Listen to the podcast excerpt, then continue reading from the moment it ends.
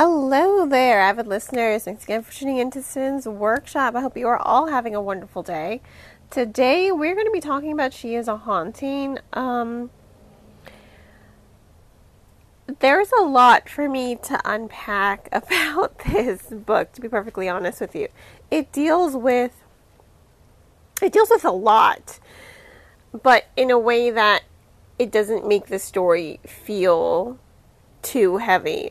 Um, you know, it follows Jade and she wants to go to college, right? Her financial aid only covers so much. So she makes a deal with her father. She will visit him, her estranged father, who pretty much abandoned them um, when they were children. She makes a deal with him and he says, If you come to spend the summer with me in Vietnam and help me finish renovating this house, I will pay for the rest of your school. So she says, Fine, she'll do it. Um, she was she's the oldest child, so she's the one who has the clearest memories of her father. Everyone else kind of has these rose-colored glasses on. They're like, "Oh, yay, dad!" And especially because she goes with her sister Lily. Her sister Lily, who is vegan, by the way, and her father just completely just dismisses his sister her sister's veganism. He she's like, if she's hungry, she'll eat, and every time Jay just tries to like stand up for her, Lily's like, it's fine. It's like, no, it's not fine.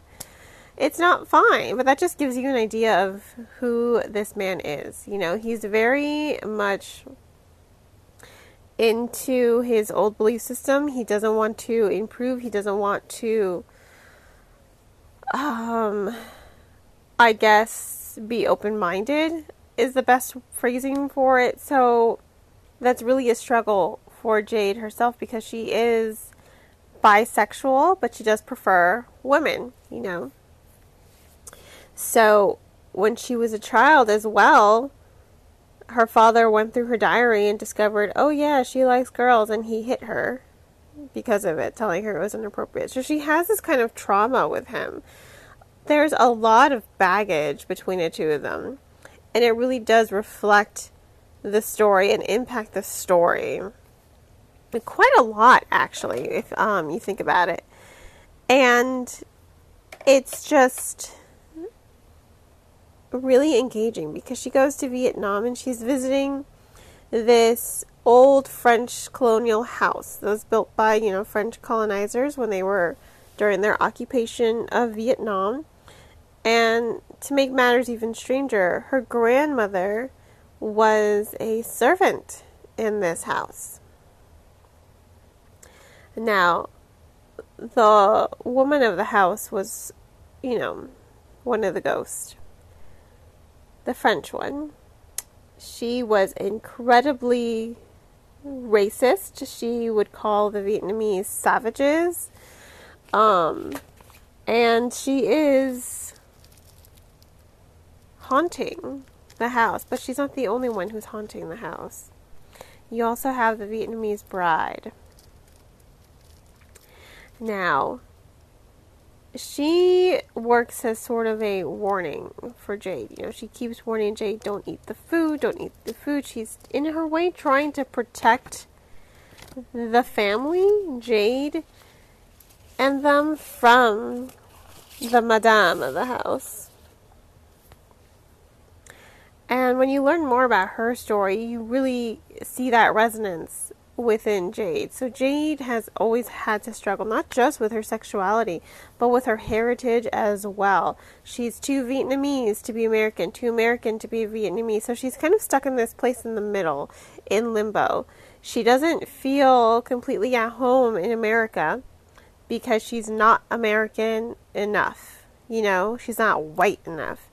And then she feels this alienation when she goes to visit her you know, her parents' native land.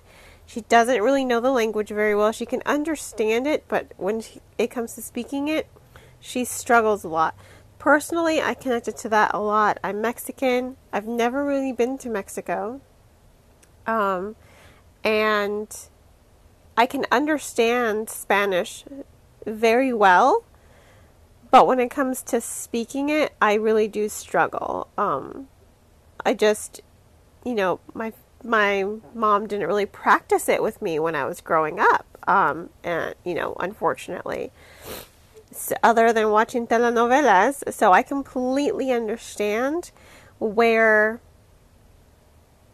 Jade is coming from. So that was very relatable to me. And I think that's going to be really relatable to any other readers out there who kind of struggle with embracing their culture, you know, their background. Because it is such a struggle for Jade. You know, she doesn't really feel like she fits in. She feels like an outsider in her native land. And it's really sad because with the Vietnamese bride, she married the French colonel in a way to protect her village and her family from the atrocities that were going on. But the moment she did that, she became an outsider to her village and her family. So she didn't really have a home anymore. And she wasn't fully accepted by in the um the household because she was Vietnamese and when she married she was no longer accepted in her village. So she was also stuck in this kind of limbo. The story deals a lot with identity and a lot with colonial colonialization through this haunting lens. And I really do think the author did a really good job. I will say connecting to Jade at times was a bit of a struggle just because her tone and her narrative was a little I'm trying to find the right word, like angsty, I guess. It was really, really angsty. But as the story evolves, you understand why she's so angsty. The more tidbits come up about her past and what she struggles with, you know, with her sexuality and being accepted by her mother and you you understand very much why she acts the way she is.